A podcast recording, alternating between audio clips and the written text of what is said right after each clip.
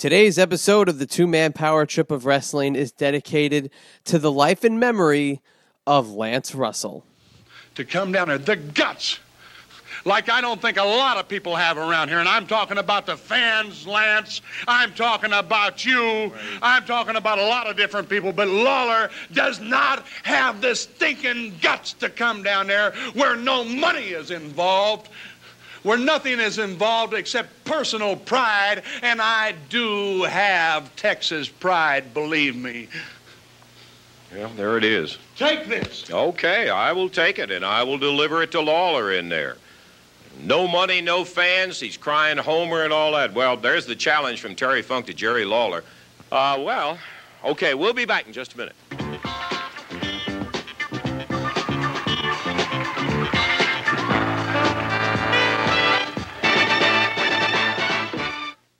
What's up, guys? It's the phenomenal AJ Styles, and you're listening to the Two Man Power Trip. Oh my God, this is Joey Styles, and you're listening to the Two Man Power Trip podcast. This is Ricky the Dragon Steamboat. This is Cody Rhodes, the Prince of Pro Wrestling, and you are listening to Two Man Power Trip. This is Jimmy Valiant, the Boogie Woogie Man. Tell my people and my brothers and sisters, don't you dare miss John and Chad. Hey, everybody out there, this is the franchise Shane Douglas. Remember me? well, guys, it's great to be on the show again. I appreciate you asking me back. So you said you were going to pinch yourself. I didn't know it was that kind of show now. I mean, if you guys are in the privacy of your own home, if you want to do these things. Good. How you doing, Chad? Hey, Johnny. Cool, man. What's going on? We ready to go or what? Uh, Hey man, what's up guys? This is Homicide. Oh, that's my homie, Homicide with a big homie club. Yeah, that would be it. Hey, this is David Penzer, and this is the two-man power trip of wrestling. Well, thank you, thank you. Hear me, fear me. I don't do many wrestling shows anymore, probably because I'm a bit ignorant. You guys probably know ten times more than I do. Look, Mean Gene, I can't be beat me. I'm the greatest of all time. And I would say that. And every kid I, they knew they could kick the shit out of me. Great talking to you guys. It's been your pleasure. They've worked in and around the wrestling business. They've studied thousands of hours of wrestling, and now they bring to you the greatest legends, Hall of Famers, creative minds, and both current and future stars of pro wrestling. They are Primetime Pod and Chad, the two man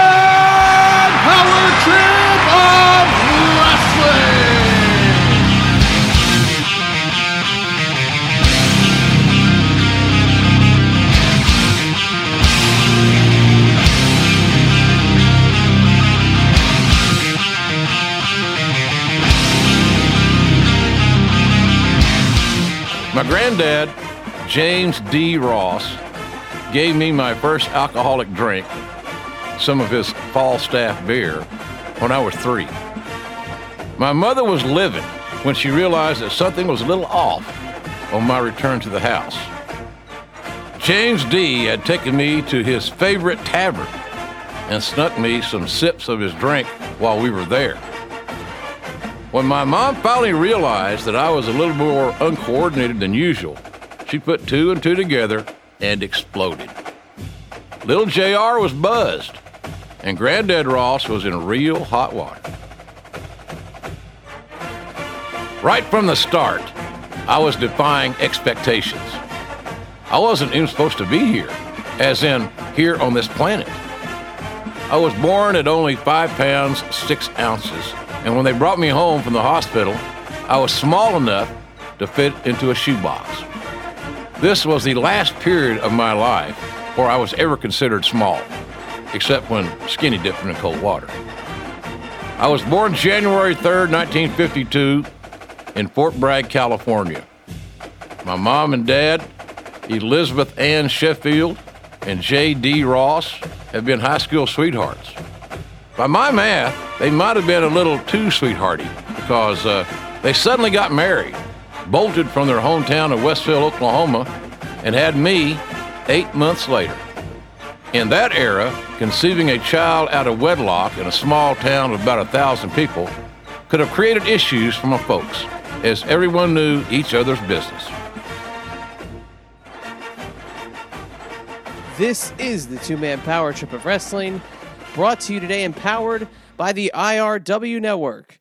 head on over to irwnetwork.com and check out brand new episodes of the Triple Threat podcast featuring the franchise Shane Douglas, as well as us, the two man power trip of wrestling, uploaded every single week with brand new content from you, the fans, as well as from the mind and the world of the franchise Shane Douglas. And again, it's over at irwnetwork.com. And if you didn't know by now, my name is Chad, and as always, I'm joined by my tag team partner here every single week on the two man power trip, the one and only John Paz. And John, today on the show, it's a quick turnaround, but he is back, and he is back in a big way as WWE Hall of Famer, announcer extraordinaire, and now author extraordinaire, good old JR Jim Ross comes back for today's program only I'd say about what 10 weeks removed from his last appearance on the show where we got to talk about so many amazing things that he was been, that he's been doing for WWE lately as well as what he did with New Japan over the summertime. But today we get to really focus in on his passion on the project that's consumed so much of his life for the last few years and that is his book Slobberknocker my Life in Pro Wrestling as Jim Ross gives us the 411 on the publishing of this book, the writing of this book, and everything that has gone on in the world of good old JR. So when you think about when we had him on last, it was just coming off the big New Japan United States debut, and JR met a little bit of criticism from fans online that might have taken him to task over the mispronunciation of a few names and not knowing some of the storylines going on in New Japan. But in typical JR fashion, he met those critics and he met those people head on, took ownership of what happened, and vowed for it to not happen again. And as we've watched JR enter this next phase of his life, he's really taken on the absolutely beloved announcer position in professional wrestling. Whether you want to compare him to a Vin Scully in professional baseball, or even think back to a Howard Cosell who did boxing, he did football, he did baseball, he did so many different things, and we're looking to Jim Ross as that guy now in professional wrestling. That the being that he can work with the WWE or he can work with New Japan, and he can do a lot of different projects. It is very cool to see your guy Jim Ross, your announcer you grew up listening to, appear in so many different areas of broadcasting, but you'll find out so much about JR's passion for broadcasting and all the things he's done in his career in his book Slobberknocker My Life in Wrestling. And I just cannot wait for you to hear this interview where you get to hear from the horse's head exactly what it is that you're going to want to look forward to with this book and what to read and some of the stories. And obviously, we all know that while this book was getting ready to be published in this past year, JR uh, just absolutely heartbreakingly lost his wife Jan in an absolutely freak and terrible accident.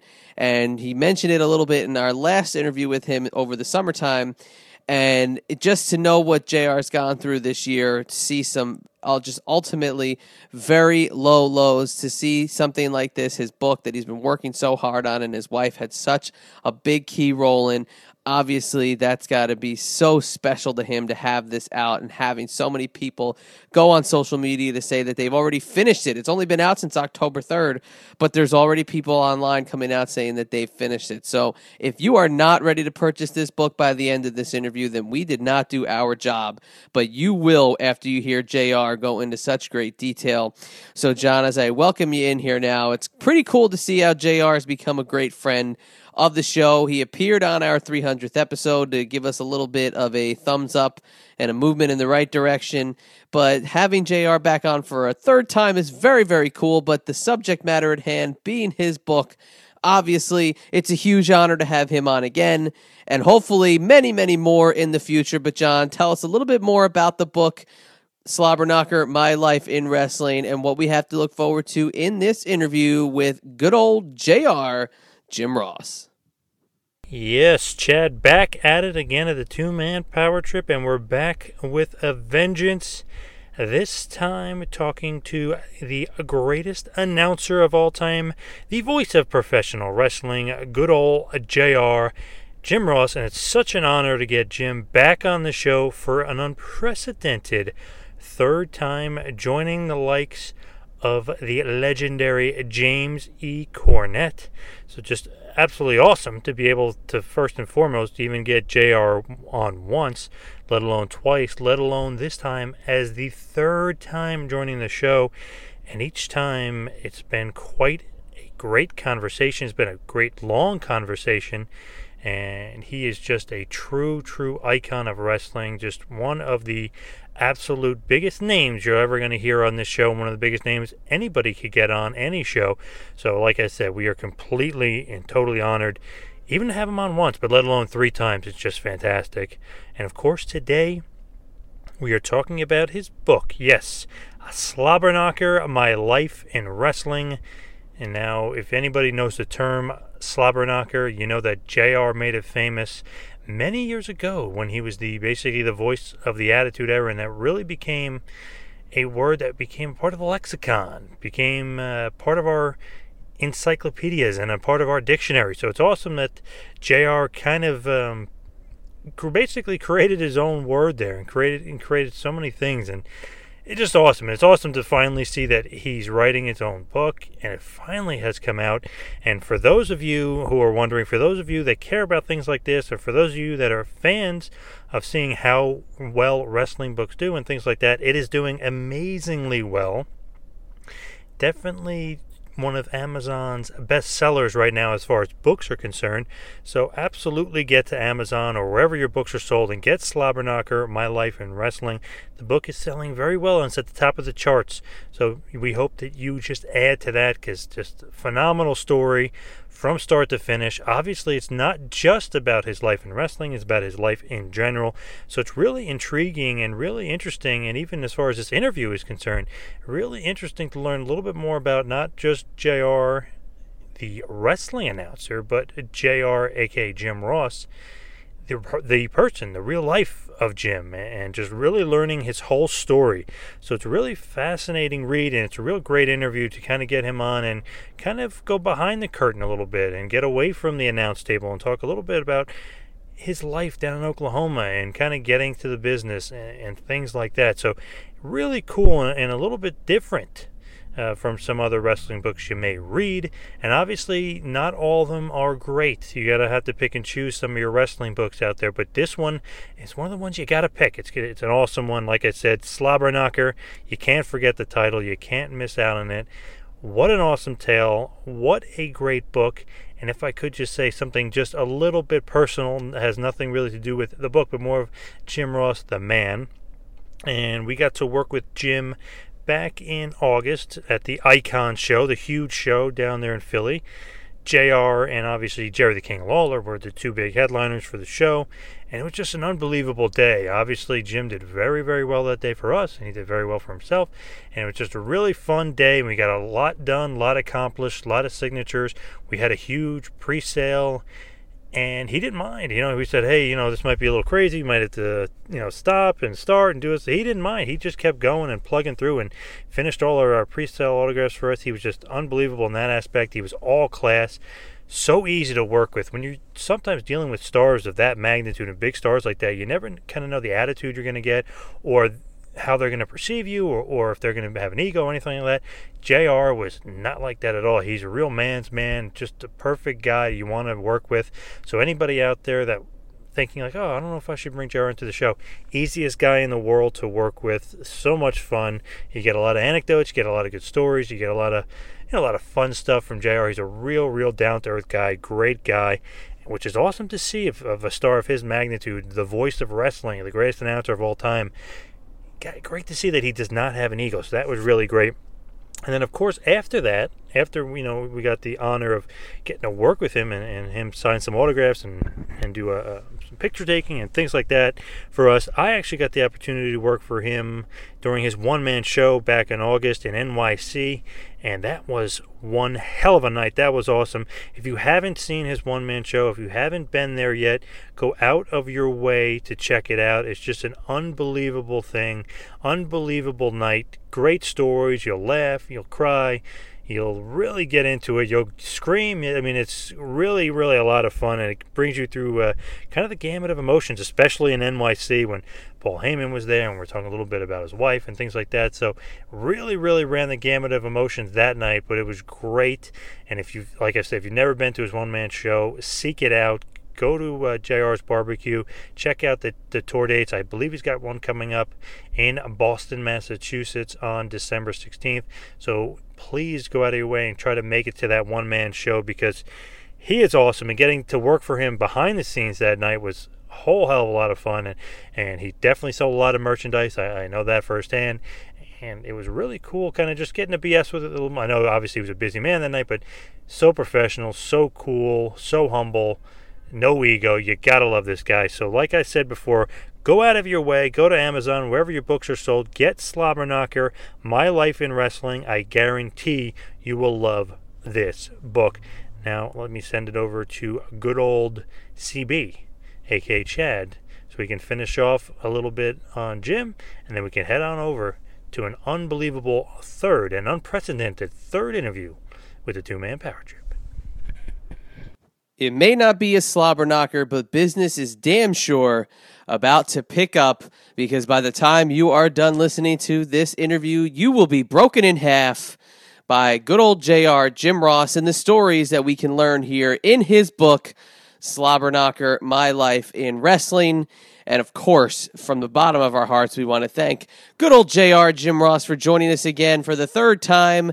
And as a treat, and since we did discuss him in the episode, after the interview is over, please stay tuned for a special presentation. We are going to insert a few clips from our interview with Lance Russell conducted in February 2016 we're not going to put the whole interview in. If you want to find that, you can head on to Podomatic.com or you can head to iTunes and search Two Man Power Trip Lance Russell and you can find the full episode.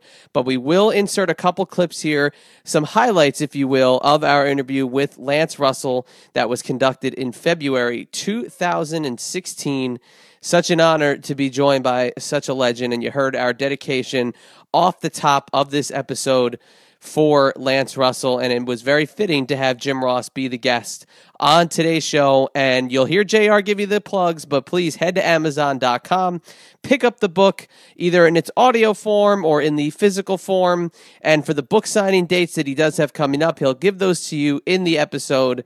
If you are in the available areas to go attend a JR book signing, do it. It is so worth it. He is an unbelievably nice man to meet, and he will make it worth your while. I guarantee you that. But sit back, relax, and enjoy some good old JR Jim Ross.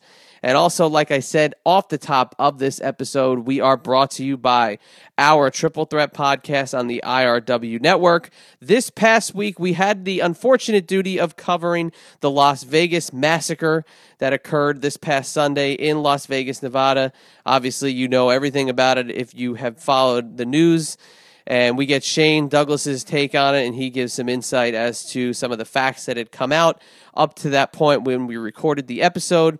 But we don't just stay serious the whole time. We get a little bit light at the end and take some fan questions and talk about Vince McMahon's ridiculous WBF, the World Bodybuilding Federation, and share a few laughs about that monstrosity of a promotion, as well as talk about Shane's take on a Dave Meltzer star rating and what Dave Meltzer's influence is on professional wrestling. And that's all over at the IRWnetwork.com and the Triple Threat Podcast. It is episode number 17.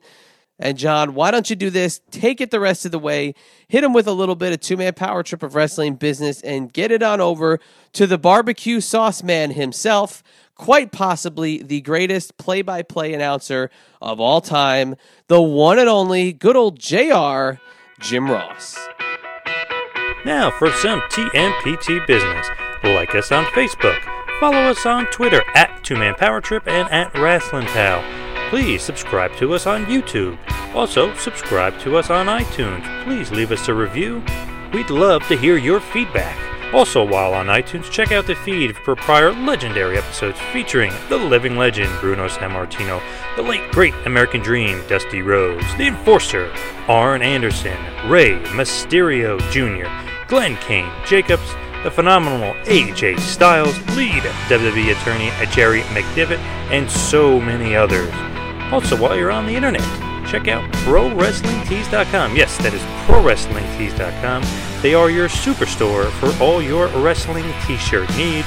Check out our page, check out Tito Santana, Coco Beware, Kevin Thorn, Buff Bagwell, Magnum TA, and so many others. Also, while you're on the web, check out our website, tmptofwrestling.com. And if you're on Android, please check us out on Google Play or Player FM.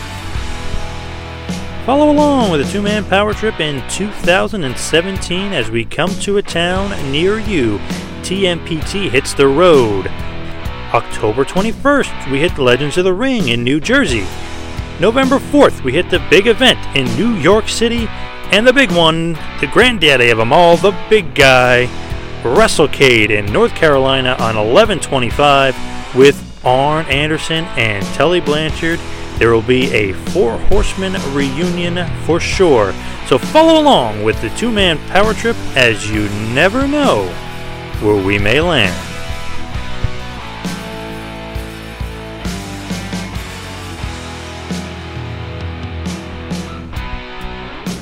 And now, without any further ado, he is an NWA Hall of Famer. He is a WWE Hall of Famer. He is the voice of professional wrestling and the greatest announcer of all time. He is good old JR Jim Ross. Please enjoy.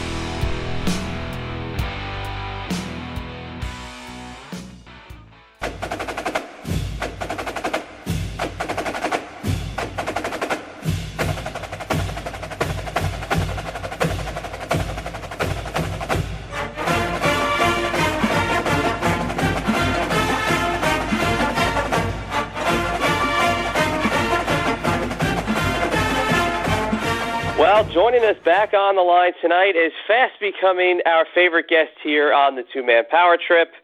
He just joined us right over the summer to talk about a big appearance we had in Philly, and we talked about it then, but we are ready to go into detail about it now as his book, Slobber Knocker My Life in Wrestling, has finally been released.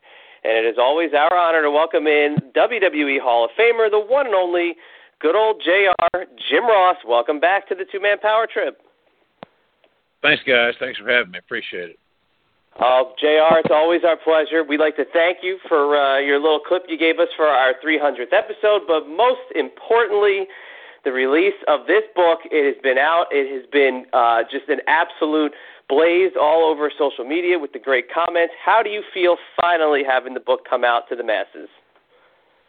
Well, I'm I'm happy that we finished the project because after my wife got killed, it was kind of in the you know maybe it was iffy, and uh, but we we finished it, and uh, I'm very proud of that. So I think it'd be a book that uh, that she would be proud of, and I, and the feedback's been, as you said, been really good.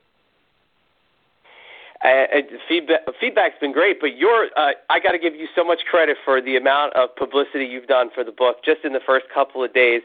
I mean, it seems like every time I turn around, you are on uh, another show, and it seems like there's never an end. There's an endless amount of material we could talk about with you, but eh, to talk about the the work that goes into the book and all the stuff you've gone through since you started writing it, when you first put pen to paper did you ever have the uh, the thought that down the road, you know, there would have been so many changes in your life, but also now the positives being felt by the wrestling community to embrace this story? Well, I've always had confidence that the the wrestling community was going to be supportive of pretty much anything I did uh, that I was really um, committed to, and uh, that's been the case for many many years. So uh, I was just you're always you have the trepidation of and, and maybe the egocentric bent of making sure that you you write a good book and that it's uh, it's received well, you know, and that it sells and that people like it and share it and get something out of it. You know, uh, it's all those things.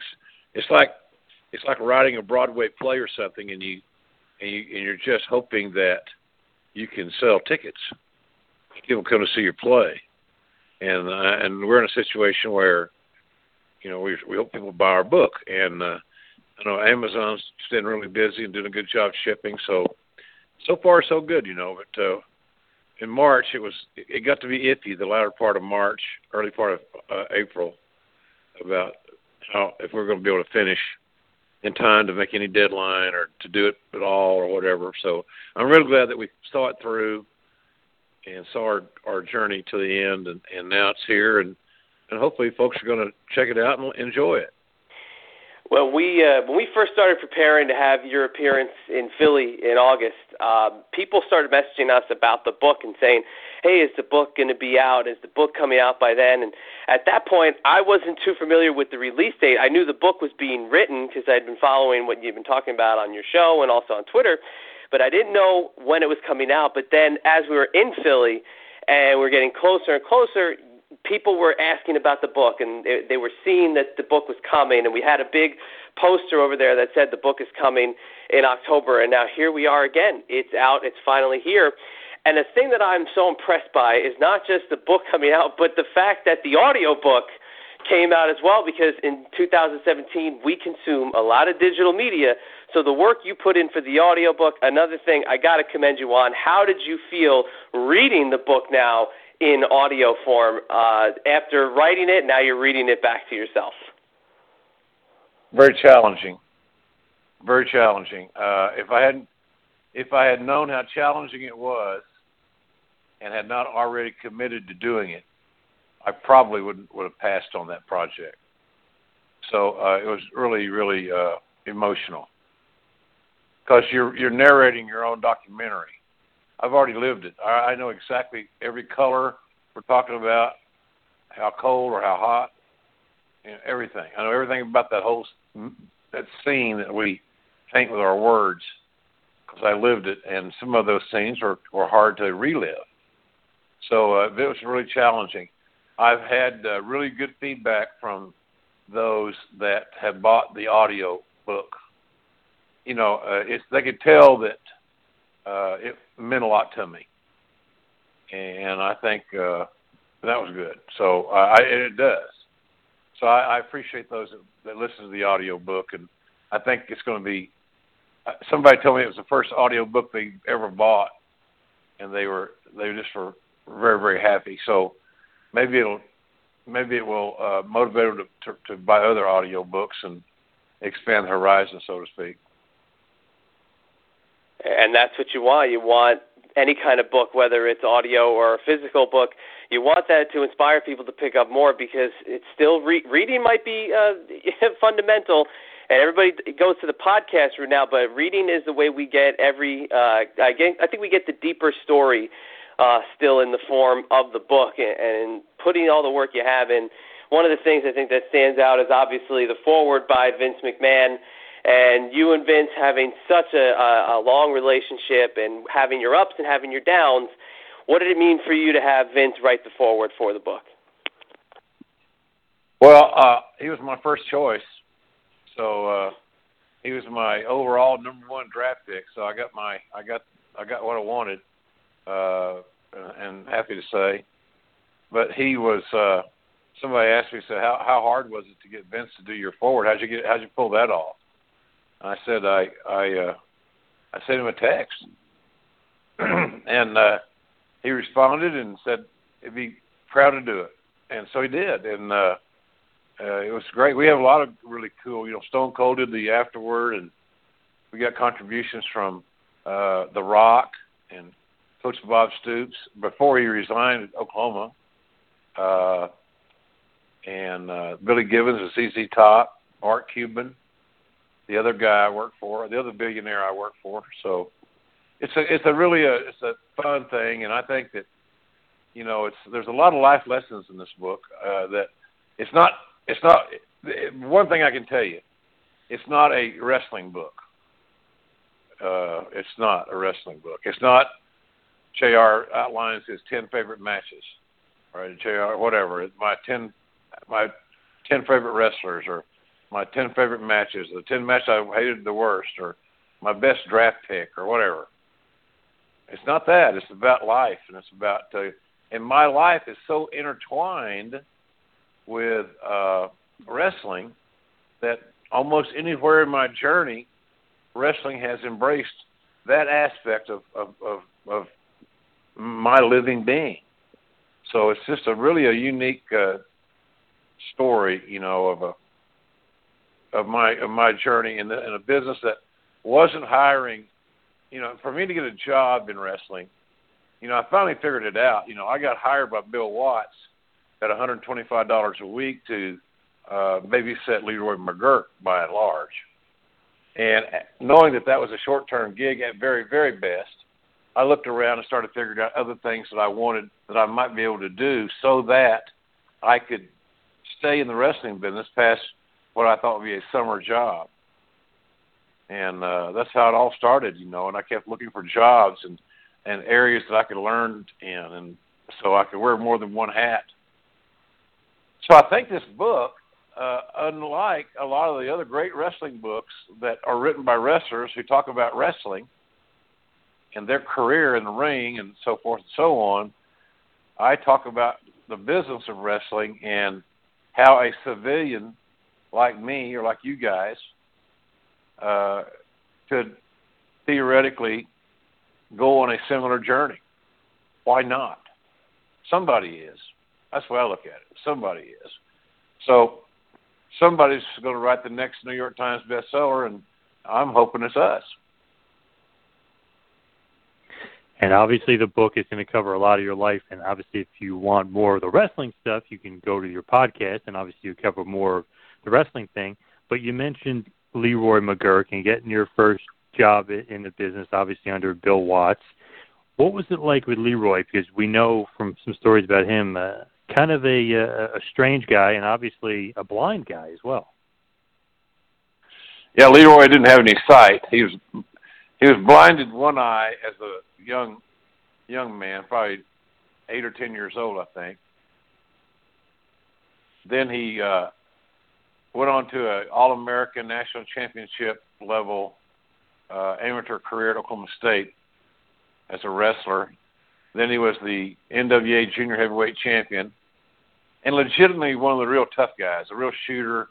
Uh, but you know, they say, you know, I never met Leroy when he had sight. He he was blinded in '51. I wasn't born then, but uh, he he was a very he was a very he could be very volatile. The, the Leroy's issue was like a lot of guys. Still mystery. Uh, he he oh, he over he got overserved a lot. Like every day he drank straight whiskey. So uh, and it was a problem, obviously. So uh, that was that was that issue. But he was a a really bright guy. He was the editor of the of the, of the college paper newspaper at Oklahoma State. He was the sports editor of the paper before that. Uh, really an academician. He graduated from college in the 30s when other wrestlers weren't. So he's very, very intelligent. But the booze was his demon. And and I'm sure that I can't say I wouldn't be any different or maybe worse. That uh, I think he was still he was very bitter that he was sightless because it really robbed him of his heyday there in in, in the early '50s because he was a, a major star in the in that junior heavyweight division, and the junior heavyweight then meant something. It wasn't. It's hard for fans today to look at it because they're going to compare what I term junior heavyweights to uh, a junior heavyweight today, or the cruiserweights, the 205s, or the or the whatever's, uh, the X division. I don't know, not that that doesn't apply, but you know what I mean. It's just hard mm-hmm. to look at that because they had such an amazing array of terrific talent and uh, in that in that category. And Leroy was the kingpin of that group. But the thing about it is, everybody also knew that even the heavyweights, there wasn't. I don't know if there's too many heavyweights that he couldn't whip. So he was very well respected within the business. And remember the N- NWA, very colorful character. He was a very key character in the the issues that uh, Mildred Burke had with the NWA. Her getting getting getting uh, milked out of a bunch of money by the honorable NWA, which is a big joke. So anyway, it's a it's a my book's got a lot of those stories and territory stories and and uh, you know, first time I went to a wrestling match and as a kid and who was on the card, what I remembered, you know, working for Cowboy, Leroy, you know, being the Leroy's driver. I never even been in a Cadillac in my life until I drove McGuirk's as his chauffeur. The the he did ride a shotgun, so he rode in the front seat, and he always had a satchel with him, and the satchel had a lot of things in it. Had a big can for cigar ashes, cigars, whiskey, usually a handgun. So he had a he's quite the character. So I, I I when he was when he was sober, he was he was very kind to me. But it says a lot about people that drink, and that's you know. I've other people have said that about others that they know. When he's sober, he's very nice to me. That's a scary thought. Because there's the other side of that statement. Uh, but nonetheless, Leroy was a really, a, really a, a unique dude, and gave me my. He and Bill, Bill gave me my start. He saw something in me. You know, uh, I took notes at the booking meetings for Leroy, and uh, yeah, that I didn't even know what I was doing because they were using terms I didn't know. We'll have uh, we'll have so and so and so and so. We'll, I'll get we'll have them do a we'll have, we'll have got a ten minute Broadway. So I'm writing down ten minute Broadway. I ain't got a clue of Broadway what that means. I don't know what it means. Now, every you know, you go on, you get a uh, an eighth grader who's active on social media. Uh, he can tell you, uh, as, a, as a wrestling fan, he can tell you what a Broadway is, without a doubt. Different world, man. Very Different true. World. Very true. But it is crazy to think that you know you were so kind of naive to the business. You're just sitting at booking meetings. You're taking notes. You don't want don't know what don't know what things mean. And then as you follow through your journey of your life, you become the basically the voice of wrestling, the greatest play-by-play announcer of all time. Is that kind of surreal to you? Kind of looking back and going through this journey, like, wow, I really came a long way. I'm, you know, basically the the goat. Well, thanks. I don't know about that. I I uh I think the older I get, I'd like to think that out of common sense and above average intellect that I'm slowing down a, a little bit to kind of stop and smell some of the roses as I as I buzz by. So I think it's. uh I, I've done a lot of interviews for this book. You know, I, I didn't. I was trying. I, somebody was telling me uh, that this year alone, just this year, I've done the the main event at WrestleMania. I've done uh, three of the Okada Omega matches. I've done New Japan Live in Santa Barbara, or yeah, Santa Barbara, right? Mm-hmm. Uh, or Long Beach. Yep. and I've done. I did the arguably the the uh, the match of the year with those those two fine young British lads at the takeover of Chicago. Uh, Bate and Dunne, and uh, I had another really a, oh, uh, a good one too that we I was lucky to get to be a part of. Uh, so I've had an interesting year from a broadcaster standpoint, and and doing you know have an all star match at a NXT, having an all star match at, at the event WrestleMania, having an all star event at at, at uh, uh, New Japan. It makes for an interesting year that probably other announcers haven't had, which is exciting for me because at this stage of the game, there's not too many assignments that I haven't had an opportunity to do. But something like this is a is a whole new presentation for me. So it's a times are good in that regard. I enjoy my schedule, and I'm gonna we're gonna be doing a lot of, of book signings, you know, uh, this this month and coming up.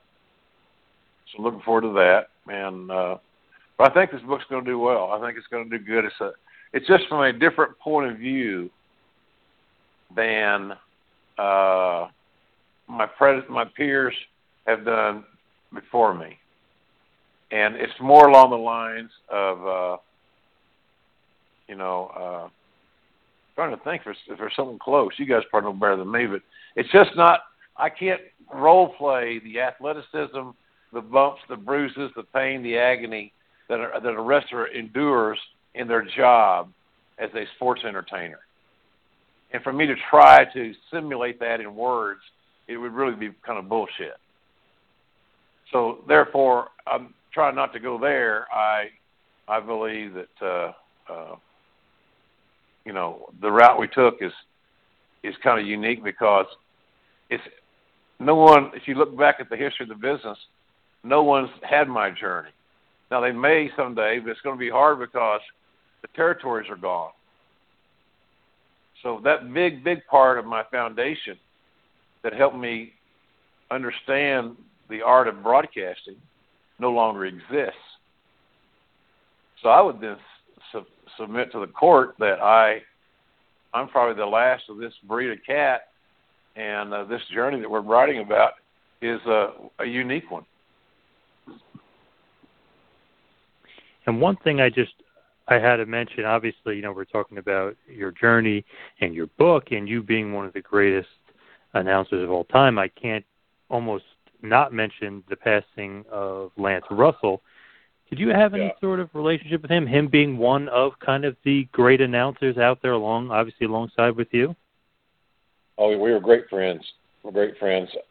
Uh, Lance and his late wife Audrey, and my late wife Jan and I were friends. Uh, we became friends uh, largely over the the uh, filming of the Man the Moon movie because uh, ironically, and don't ask me to ask me to explain it because I have no idea.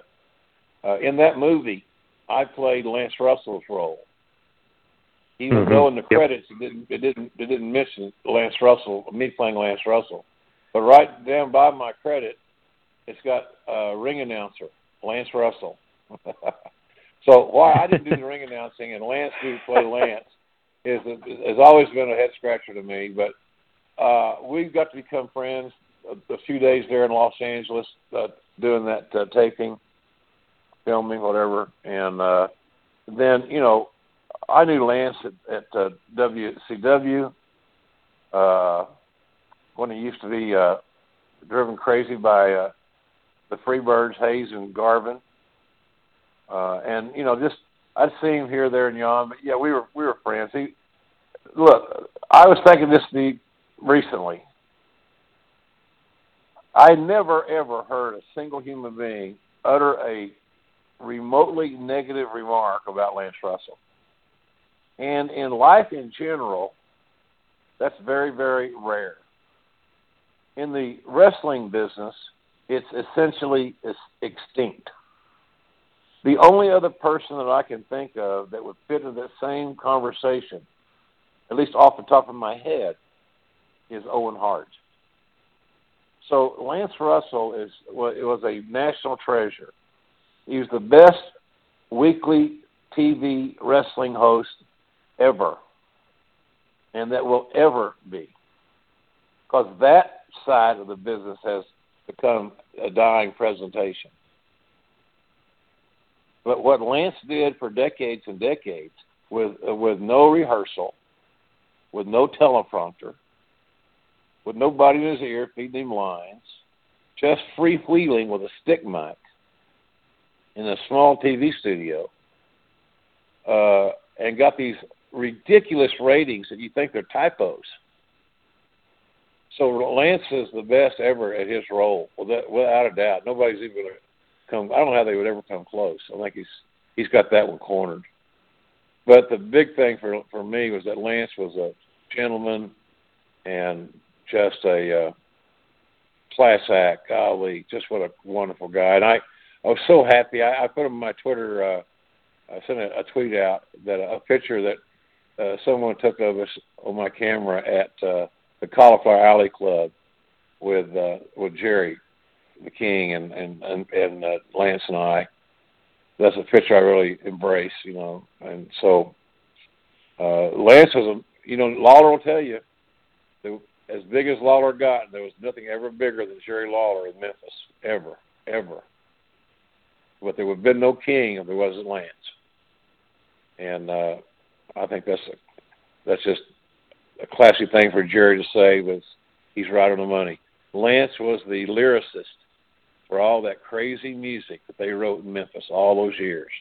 And somehow Lance made sense out of it enough to motivate you to either one, buy a ticket, or two, be sure and tune in again next week.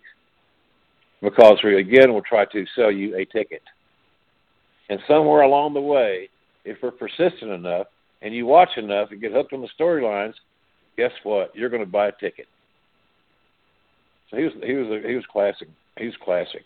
It's a it's something I don't know how readily available they are. You know, some of that really cool stuff from the Memphis studio. Uh, you guys know that better than I.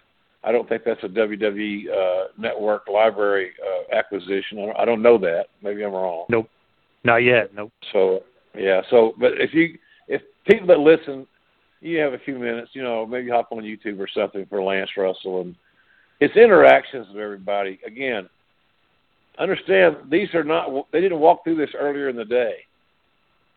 They're not working off cue cards or prompters, as I mentioned.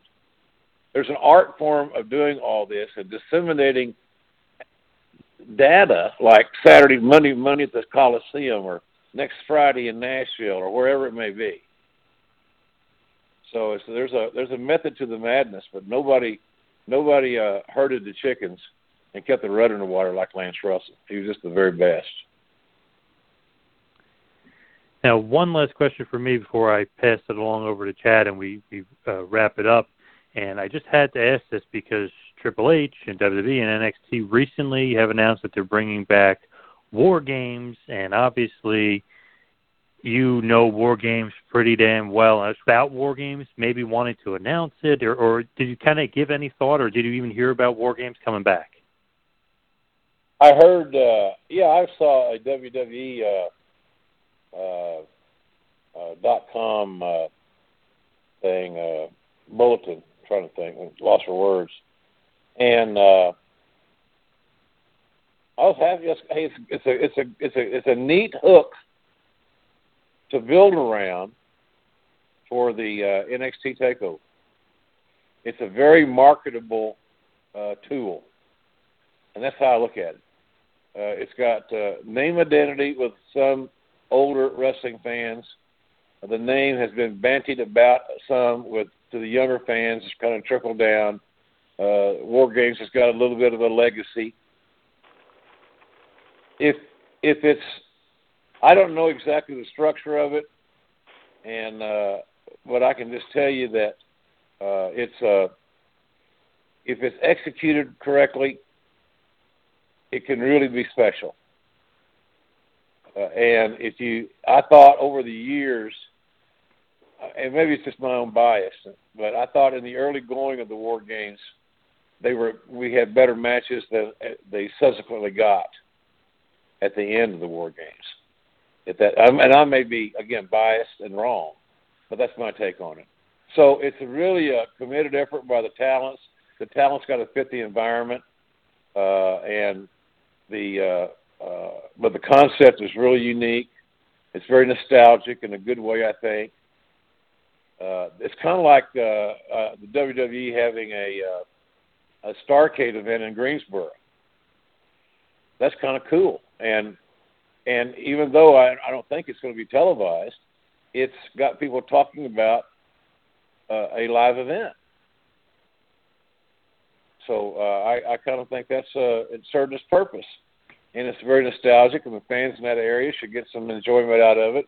I understand there's going to be some extra whistles and bells there, so I think that's a neat idea. So well, I uh, I kind of look the same same same glasses at the Starcade as I do the War Games. It's nostalgic, got some name identity.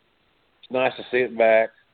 Not something I probably want to see every year, and uh, the other thing is that previous war games, some of them have been very violent, and that doesn't seem to be uh, in vogue these days. So, uh, and I'm not that's not a bitch from my end, but just saying that, you know, if everybody thinks it's going to be a war games like it used to be in the old days, that's probably not. But that doesn't mean it can't be better or and, and certainly different. So I'm I'm open minded. I'm glad that the basic canvas is there called the war games. Now let's see where they take it and uh uh, I'm, I'm curious, and I, and I'm certainly certainly uh, I'm sure that even my busy book signing schedule, if I was needed in uh, in Houston for uh, NXT Takeover, uh, that would be uh, I would I would be certainly be making myself available. I think we would definitely. Uh, I think that would be just an added extra for that match, and that's exactly what I wanted to say. Is that if you're expecting to see War Games '87 and uh, the the blood squirting out of J.J. Dillon's head, you're you're going to be uh, in for a little bit of a shock. It's not going to happen, I'm going to think, but to hear JR would be uh, pretty damn awesome. But you mentioned the book signings, and we got to bring it back to the book. Slobberknocker, My Life in Wrestling. It's so highly anticipated. It's one question that I even said this to Glenn Jacobs about running for mayor. It's a question now you don't need to answer anymore. When is the book coming out? It's out. It's available, and everybody can run and go get it. JR, I'm going to hand it over to you. Please share with the listeners where they can find the book, if you've got any signings coming up in the next couple of days, and anything else you want to tell us about this masterpiece known as Slobberknocker? Well, probably the best uh, umbrella to shop for Slobberknocker in its various forms is uh, Amazon. Uh, they they're going to ship it to you quickly. It's in stock. Everything's in stock, and it, it, they're they're ready to rock and roll. And they were shipping. People were getting uh, copies of Slobberknocker from Amazon like last Friday and Saturday. So uh, they were ahead of the curve on that deal for whatever reason, but you know, good for them. So so Amazon might be your your destination. I know that uh, uh, it's available also in some other carriers or suppliers for the uh, audio book, um, and I don't know the names. I can't remember. There's there's a bunch of them, but it's really uh, widely distributed. iTunes, uh, you know, has got some has got some audio books uh, and people are buying the audiobooks. Uh, as I said, that was the hardest thing I've ever done is to read that script and narrating. Sometimes not real good news. So, uh, but it's out there. So anyway, Amazon's the place. Leave it there. And uh, I'm going to be doing some signings at Barnes and Noble coming up, and uh, Books a Million. I'm going to be at the Books a Million store in Grapevine, Texas, uh, on on uh, Friday the 13th of October. That's the night before Oklahoma plays Texas in the Cotton Bowl. So I'll be at the game on Saturday, and on Friday night I'll be in Grapevine, Texas at Books a Million, and I'll be doing a, a signing there. And all that information will eventually make it on my website. So one of the catch-alls there too is just uh, check out the website or follow me on Twitter, and I'll uh, you'll get all the info. So, but it's been good. You know, the the response has been good the only the only negative I, I made a mistake going on looking at some feedback and I saw one negative feedback on Slobberknocker and that was the fact that I didn't uh for the lack of a better term uh dish enough dirt uh on uh they wanted more they wanted more salacious material and uh you know so I uh I guess I I to, someday I have to write a, a, a R rated version of my of my life. They don't understand you know, I got children. you know, I got granddaughters here. You know, I, not, and I, I think there's a better way to. You know, my story's not. That's not my story. You know, that's not my. That's not my. That's not my journey. My journey wasn't. There's plenty of that on it, but not uh, not for this not for this forum. But anyways, it's the funny stuff. Some good stuff in there, and and uh, and I I had another guy write write me that said he uh, was reading our book. He read it, got finished with it, and by the time he started, time he got through, he had he had laughed and he had cried and he had gasped, uh, and and he you know he had to set it down once and like he really got into it. So to know that some of the things we write about as honestly as we humanly possibly can write, not reinventing the the the past, uh, is being well received, and that's uh, that's pretty damn cool. And like I said, it's so much of my life uh, and my work was uh, involved with Jan and my wife, and you know she was she was with me from the uh, met in the WCW days. We got married in my my first year. I was in WWE. Uh, she we were together uh, all through that whole run, me going to the Hall of Fame, everything, moving back to Oklahoma, you know, slowing down a little bit, and then boom, it's over. So uh, I that, that book was got so much of her in it because she was she played a role. I didn't go create material to put in there because I want to pledge, you know, I want to. Uh, J. My wife, JR's wife dies. They had to put some more material in her book about her. Not at all. It's just there. And when you read it, you'll see what I'm saying. It makes a lot of us guys stop and uh, reevaluate our relationships. You read it and you'll understand exactly what I'm saying. So it's it's a pretty uh, it's not just a headlock and hammerlock book by any means. I, I, I, I've said it to you. I said it to you in Philly. Uh, I'll reiterate it again. What you've gone through in this past year has been unbelievable, and it's a testament to you in what you've done in wrestling and what you've done in broadcasting and what you've done now as an author and writing a book that you were able to to do the amount of things that you do and as a fan and as somebody that's got to work alongside you I know John feels the same way we have nothing but admiration and respect for everything that you do and for the fact that you've gone through all that you have. It's the tip of the the old cowboy hat from the two man power trip. We support you and we are just so thankful that you spent the time to talk about this book with us and share everything that you have. So JR is our best that we send to you with this book and hopefully everybody is either listening to it or reading it as we speak. Appreciate you guys very much and uh let's uh, load up the wagon and take it to Amazon and see what we can do. This thing's it's looking good, and I know that uh, my wife's got to be extremely happy. She would have loved all this because she she just it, it, anytime that she and I were able to make fans happy and put a smile on her face, uh, it was a good day. So if we can do that again in this form, it's we we win again. So here we go, another adventure.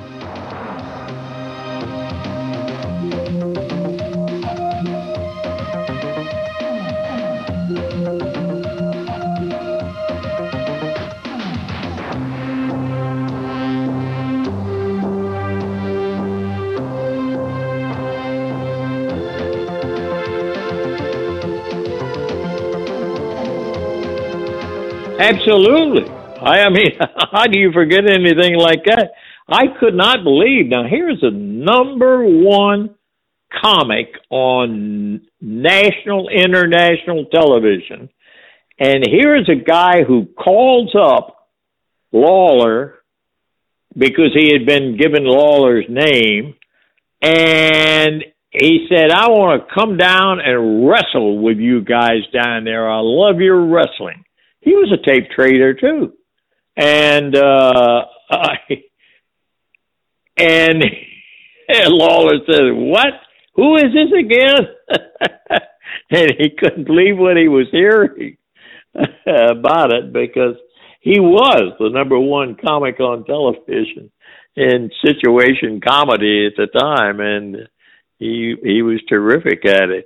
Well, he came down, and, and the people up in in in the East wouldn't have him because they said, well, you're making fun of wrestling by doing it. He started out doing it in nightclubs and, and to be honest with you, the first one that he ever did was with his girlfriend. He conned her and I say that with a little chuckle in my voice. Uh, he, he did that by conning her into doing a wrestling thing, getting up and challenging him, and that's how he became the world's leading wrestler of women. and uh he's he's a priceless character he was and and we lost lost a dear one when uh it happened to him. But it was uh it was great to be around him and he was very unusual, very unique guy he would uh hey my earpiece fell out of my ear. Wait a minute. Okay there i stuffed it back down in the ear. Good there we are. Now and what is the sport we're talking about tonight? Is this soccer? No no. And so so uh he came down and and son of gun nobody could believe this. He paid his own way to come from New York down to Memphis to wrestle. You that you get the women lined up, and I will get in the ring with them. And, and he he that's how sincere he was. He came down there, and brother, it was great. It was great. It was crazy, but it was great and a half. And you're right. 1982 turned out to be uh, probably the most sparkling year uh, because of the Kaufman Lawler matches and and all of the things that followed and the television and the and the big stuff that Andy always did with it. And believe me, this is true. When Andy came down there, he demanded that he had a locker room of his own, a little private locker room, and he would go for an hour and meditate. Now, uh, you know, I he didn't ask me in there to say, "Hey, you want to watch me meditate?" And so I don't. I take his word for it. That's. A, I said, "What the Sam Hill he's doing in there, Andy?" He said, "I'm meditating." Oh, yeah. Well, you know how it is.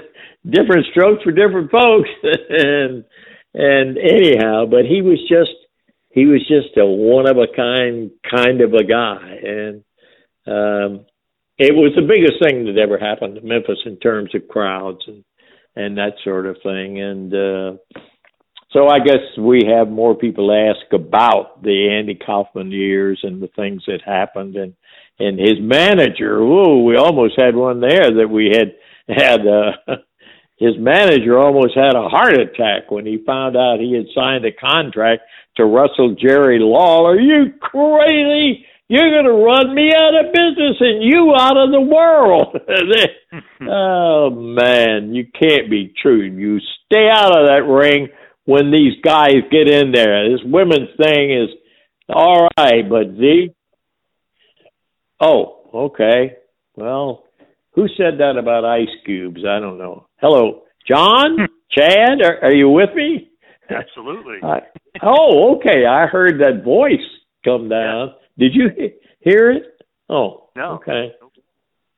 You did. I heard a female voice say, uh, "Never mind. You'll be starting to wonder about me. you won't be the first person." I hear. I hear those funny voices. I've been around Kaufman too long. That was what happened. But anyhow, Andy would go in there and he would he would come out and he'd say, "Yeah, I was in there meditating." No, I don't want to talk to you about it. Just leave it alone, okay? and there we go. Yeah, no, specifically, you got anything else on Kaufman or anybody else? Let's fire because I can see you're speeding up this clock because I'm about to lose all the time that I've got here, and I'm not. Shoot, I have too much fun talking about wrestling. I don't want to leave you. I don't want to leave you. Now, let me tell you this, Abe. There were a lot of things that happened in there that nobody thought was going to happen. And, and you can betcha the first time that I stepped down those stairs and almost fell off the whole li- little stair, wooden stairways that went up to where we were broadcasting from, it was such a, you cannot believe that such a momentous occasion as the Tupelo concession stand brawl took place in a former automobile body shop that they that they no take it back we built into an auditorium. It was a little thing that we wrestled every friday night and it produced for us one of our one of our more exciting wrestling shows came out of there every friday night. And i would do it. We would finish along about 12:30 a.m. and then we would drive by we being one of the engineers and I would drive by the television station that was carrying it at noon the next day and here would be a completely 100% all new television show that ran actually as far as the the total population, it ran in competition with our Memphis show uh, because we had a, a one going live at the time in Memphis, And here was this show from Tupelo that also was live when we taped it the night before and ran it back the next day. And I looked down those stairs and almost fell off of them because I'm looking, and here's Jerry Lawler heaving a gallon jug of mustard right straight at the head of the music man himself and just missed him by about three inches in the left ear and it crashed against the the uh, floor that was put up there right beside him and broke that mustard all over the place. And I thought, holy mackerel, you guys are going to kill somebody. Quit it. It may be me. And and I mean, really, this stuff is going like you're not you're not believing it. And uh, even if you saw it uh, in its entirety all the way, you would say, okay, where's the stuff you added in through? How'd you get?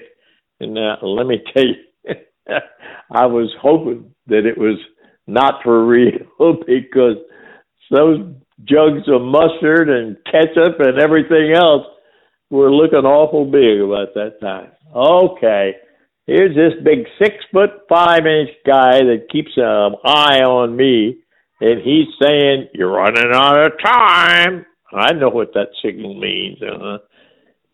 So that's uh, that's one of my very favorites of all was the Tupelo concession stand, and um, so if you have any more hidden questions that you want to get done before we're through, believe me, when he pulls the trigger on it, that's all for me, you all. what I saw in professional wrestling, brother, I saw stuff with more guys in one place and one little hokey dokey place, eh, which was Jerry Jarrett's Memphis wrestling down there. I saw more than all the people who went to Madison Square Garden every night. You can say what you want to, and you believe yours, I'll believe mine. I think I was one of the most blessed guys in the world in terms of being able to say, man, I saw it all from the very beginning of it, of uh, when we started going with Mr. Jarrett's wrestling that took place in Memphis, Tennessee, and I loved it. Just like I love being here with you guys, John and and and Al, pardon me, Chad, and uh, it's been a lot of fun, and I uh, hope maybe we can do it again someday. But I do want to tell you that uh, it has been a genuine pleasure, and you guys are you, you what I like, and this is what I meet when we go out and talk with a meet and greet. I know I'm winding up. Can't you see? yeah, he's over there chuckling up his sleeve. He said, "Well, I got I got a hand on him. He, he got him prayed. He's right." He's too dead gum big for me to mess with.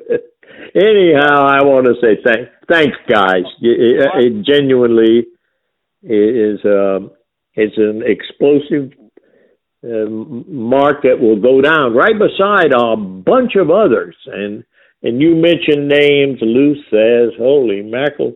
We we were looking. Were we not looking at pictures of guys over at Charlotte, North Carolina last year in the big get together and all of that, and saying, don't see too many of them with Lou Thesz in there. I was very lucky. Lou was a guy that I got along with great, and I just loved being around one absolutely breathtaking, scientific, and everything else wrestler that uh, you ever saw. And and I gotta say, yeah, I got his picture. If you want to buy it, it's eight dollars, right? no, I, I'm I'm not, I'm not, I'm not kidding about that, but I am kidding too. It uh, it just it's just been a wonderful life, and and the biggest thing that that if I don't say this, it's because I've turned into an all of a sudden blithering idiot Uh, the biggest thing that I I got a kick out of is the fans. And you go today, and I've been in arenas, I've been in in uh, casinos, and all of that. And here are the fans from Memphis, Tennessee. And when I say that, I'm talking about all the way around Mississippi, Tennessee, Arkansas, goodness, and they all say the same thing without any prompting or not. Boy, do you know what? I'll never forget every Saturday morning we used to go over to our grandma and grandpa's and we would go in there and start watching television and brother you start talking when that television's on my grandma's going to get up and slap you in one ear and the grandpa is going to pop you in the other ear now i'm telling you guys this has happened so many times it's not any scary anymore it's just unbelievable so don't believe it no, I'm telling you the truth. It's it's really amazing. They're great, great people, and they enriched my life. Um, I hope we have been able to share some of it with you and enrich you all. Thanks very much, John and Chad. I, I appreciate it. Thanks for listening to the two man power trip of wrestling. What the world is downloading.